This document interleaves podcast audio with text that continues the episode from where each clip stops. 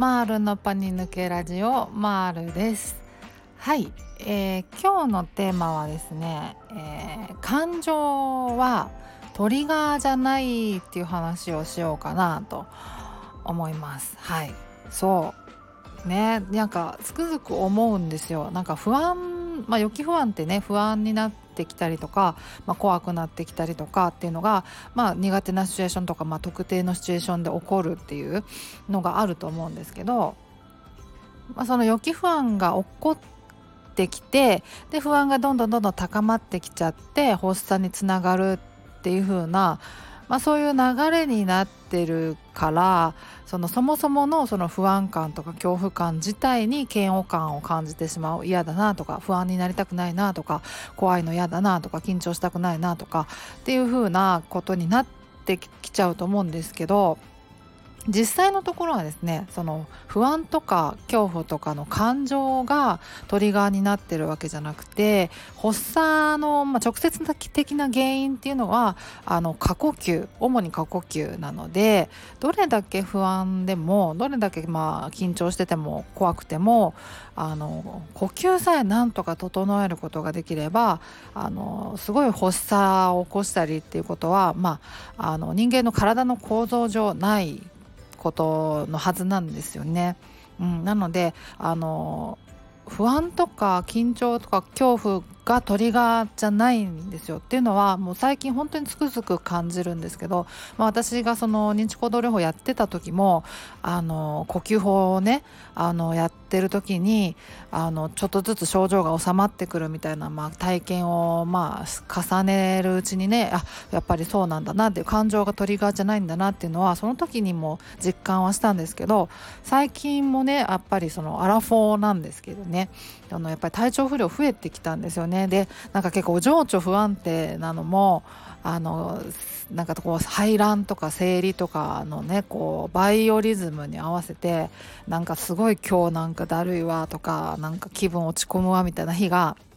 まあ、月にのバイオリズムでねなんかあったりするんですけどそういう時って結構不安になったりもするんですよ。今でも、うん、なんか意味もなくねなんか夜寝る時とかなんか嫌だなっていうなんかなんとなく嫌だなみたいな感じになったりしたりもするんですけどでもねあの寝れるんですよね。そう。まあ夜だけに限らずなんかちょっとふとふとした瞬間になんか嫌な感じだなとか思ったりすることあるんですけど全然でも発作起こすことはもちろんないしなんかその時やっていること例えば仕事中だったりとか移動中だったりとかまあ、あの遊んでる時とかねだったりとかいろいろそういういろんなシチュエーションですけどそれをなんかこう中断するようなことももちろんないしそのなんか嫌だなみたいな感覚があってもその普通になんかやり過ごせるんですよね。でそれは意識してなんか呼吸法をやったりとかするほどでもないんですけどあのやっぱりその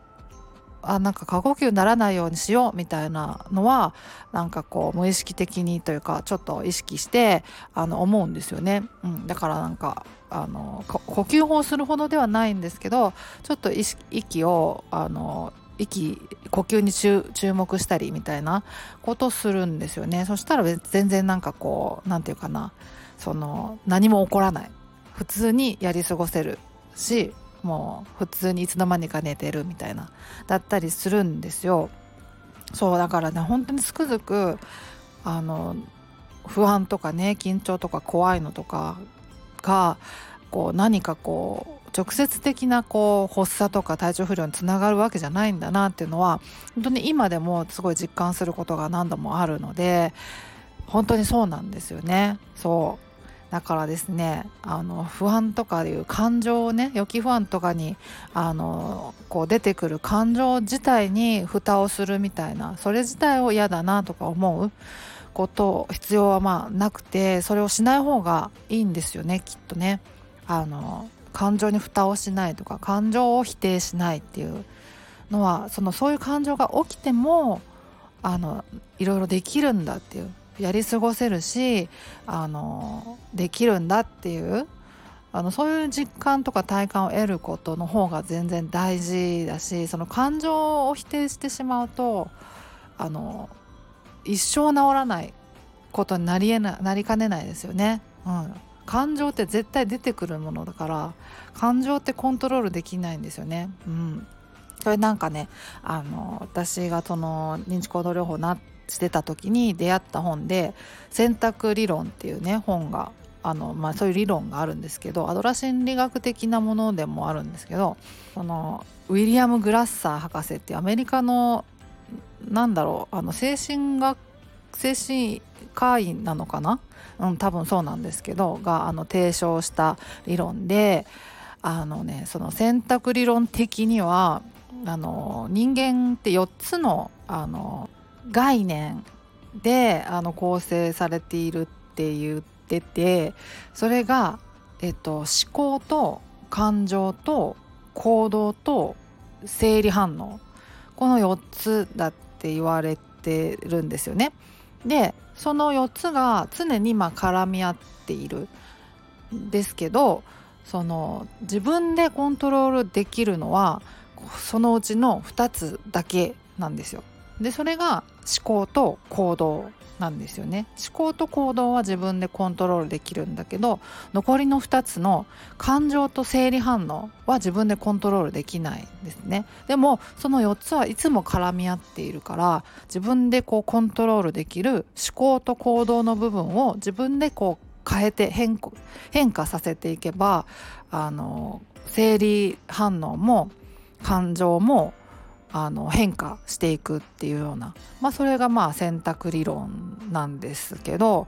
実際そうですよね。確かにそうなんですよね。その感情って勝手に生まれてくるものだから自分でコントロールできないしで生理反応っていわゆるこう痛いとかなんか熱いとか寒いとかそういうことですよね。でそれも自分でどうしようもないじゃないですか。暑い時は暑いし寒い時は寒いし痛い時は痛いじゃないですか。だから自分でどうにもコントロールできないんだけど、えーと、思考と,、えーと、行動は自分でコントロールできますよね。思考はまあ考えだし行動は自分の行動だしまあ、自分でコントロールできますよね。まあまあその、まあ、選択理論の話はまあ置いといてとにかく感情って自分で何ともできないあのところだからあのそこをあの自分でコントロールしようと思っても絶対できないんですよねだから蓋するのも絶対できないしだからそのその感情自体はちゃんと受け入れる認めないといけないんですよね。うん、と思います。はい、だからその感情は直接こう体調不良にあの体調不良のトリガーじゃないんだっていうことだけあの分かっていれば大丈夫なのかなって思うんですよね。うんうん、でそれはなんかその感覚っていうのはなんか呼吸法をやったりとかねなんかいろいろしてるとなんとなくあそうだなっていうのが分かってくるんじゃないかなと思ってて私自身がそうだったのでうんと思います。はい。そんな感じです。はい。なんか感情はねあの本当どうしようもないのであの自分でコントロールできないからそれを見て見ぬふりとか無視したりとかあの蓋したりとかっていうのをしないそれをちゃんと認めた上ででもできるんだっていうでも大丈夫なんだっていうそういうなんか風にこう転校思考をこう展開させていくのがいいんだろうなっていうそういう話でした。はいそんな感じです。はい、えー、じゃあ今日はこんなところで終わりにしようと思います。ではまた次回お会いしましょう。ではでは。